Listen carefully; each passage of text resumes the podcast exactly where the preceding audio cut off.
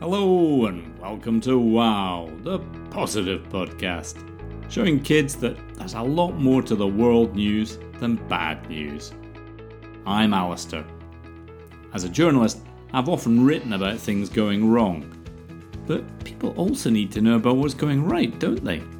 This week, I'm talking to Clarice about face masks. Hi, Clarice. Hello, Alistair. I like your new face mask. Ah, thanks, Alistair. I have them in lots of colors. We need to wear them a lot to stop the virus, so I figure I should at least wear a pretty one. Yeah, that's right, isn't it? In Paris, you have to wear a mask pretty much everywhere, right? It's the same here in Brussels. If I'm in the street, I need to wear a mask. In a shop, mask. And at school, teachers and children over 12, they have to wear one all day. It's stuffy.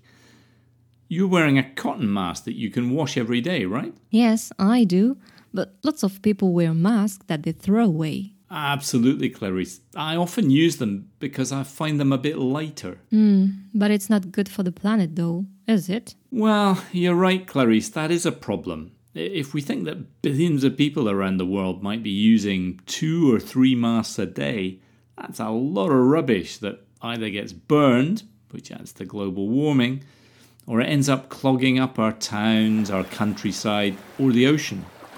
So you could use cotton masks, like me. Yes, well, I could. I do, often.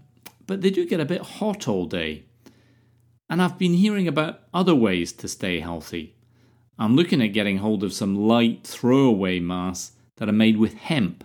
That's a kind of plant that can be made into cloth, like cotton or linen. But those hemp masks, they're lighter, and if you throw them away, they rot and feed your plants if you put them in the ground. Hmm, but most people are still throwing away lots of masks that are made with a kind of plastic that doesn't disappear. Yes, you're right, Clarice. We're seeing more and more pictures of those blasted masks floating in the water or hanging in trees, aren't we? It's pretty horrible. But I've also got some good news. Really? Absolutely.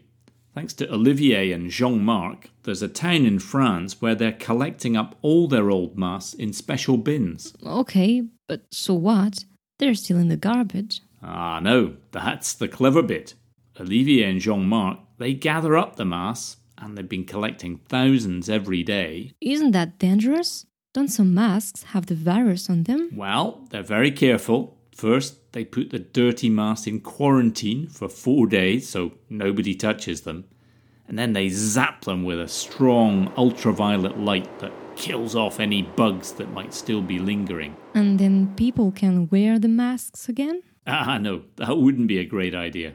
What happens then is that they mince all those masks up and they turn them into little pellets of plastic. And that plastic is recycled and they make other things out of it. Like what? Ah, well, that's the really neat bit of this story for me because Jean Marc and Olivier have been using the plastic to make other things that we need to fight COVID, like hooks for opening doors without touching the handles where the virus lurks. It's a lovely circular idea. That's great. So, where do we take our old masks? Well, for now, you'd have to go to Châtellerault in France, where Jean Marc and Olivier have their factory. But they're discussing with people how to expand their idea much further afield, and like all smart ideas, I guess other people will be trying to do similar things, maybe somewhere near you. I hope so. In the meantime, I'm going to keep wearing this beautiful cotton mask that I can wash. You do that, Clarice. It really suits you. And I'm sure that we won't have to keep wearing masks for so much longer. Let's hope so. Thanks for the news, Alistair. See you. See you, Clarice. Have a great week.